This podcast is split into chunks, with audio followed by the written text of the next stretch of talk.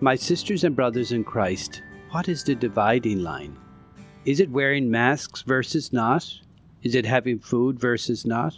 Or living in one section of a town versus another? Is it the color of one's skin?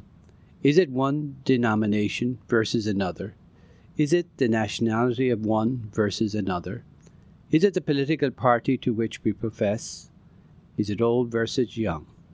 From the beginning of time and throughout the ages, God has called us to Him and declared us sacred because we are, and I quote from the Catechism, the only creatures on earth that God has willed for His own sake.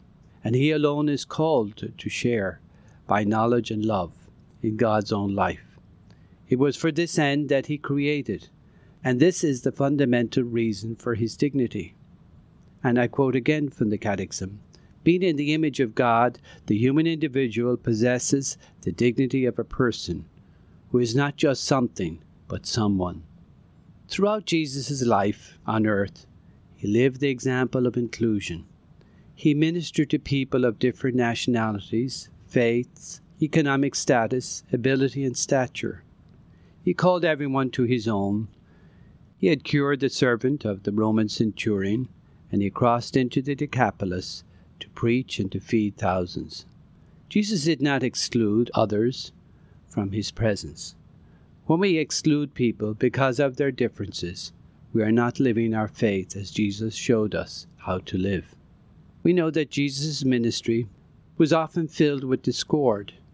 People were not sure of who Jesus really was. The Pharisees thought the Messiah should be a king, not a lowly carpenter or an itinerant preacher relying on the goodness of others for his physical sustenance. In some areas, Jesus was the outcast because he was a Jew or because of his faith in one true God. God calls us to infect the world with hope.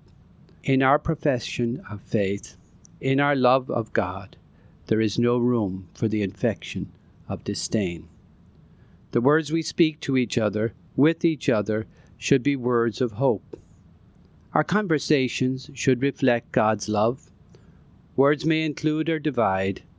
Pope Francis encourages us to pay attention to the frequency with which we repeat actuent particular words. Then we will discover whether our conversations, our Facebook posts, our texts, our photos can convey the dignity of all people.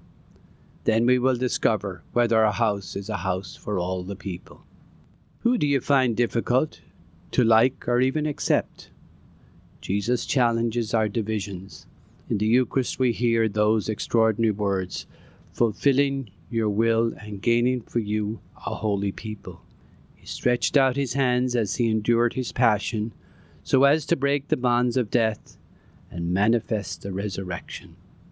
May each of us stretch out our hands, our hearts to gain for him a holy people bringing all into God's embrace, that none may be left out.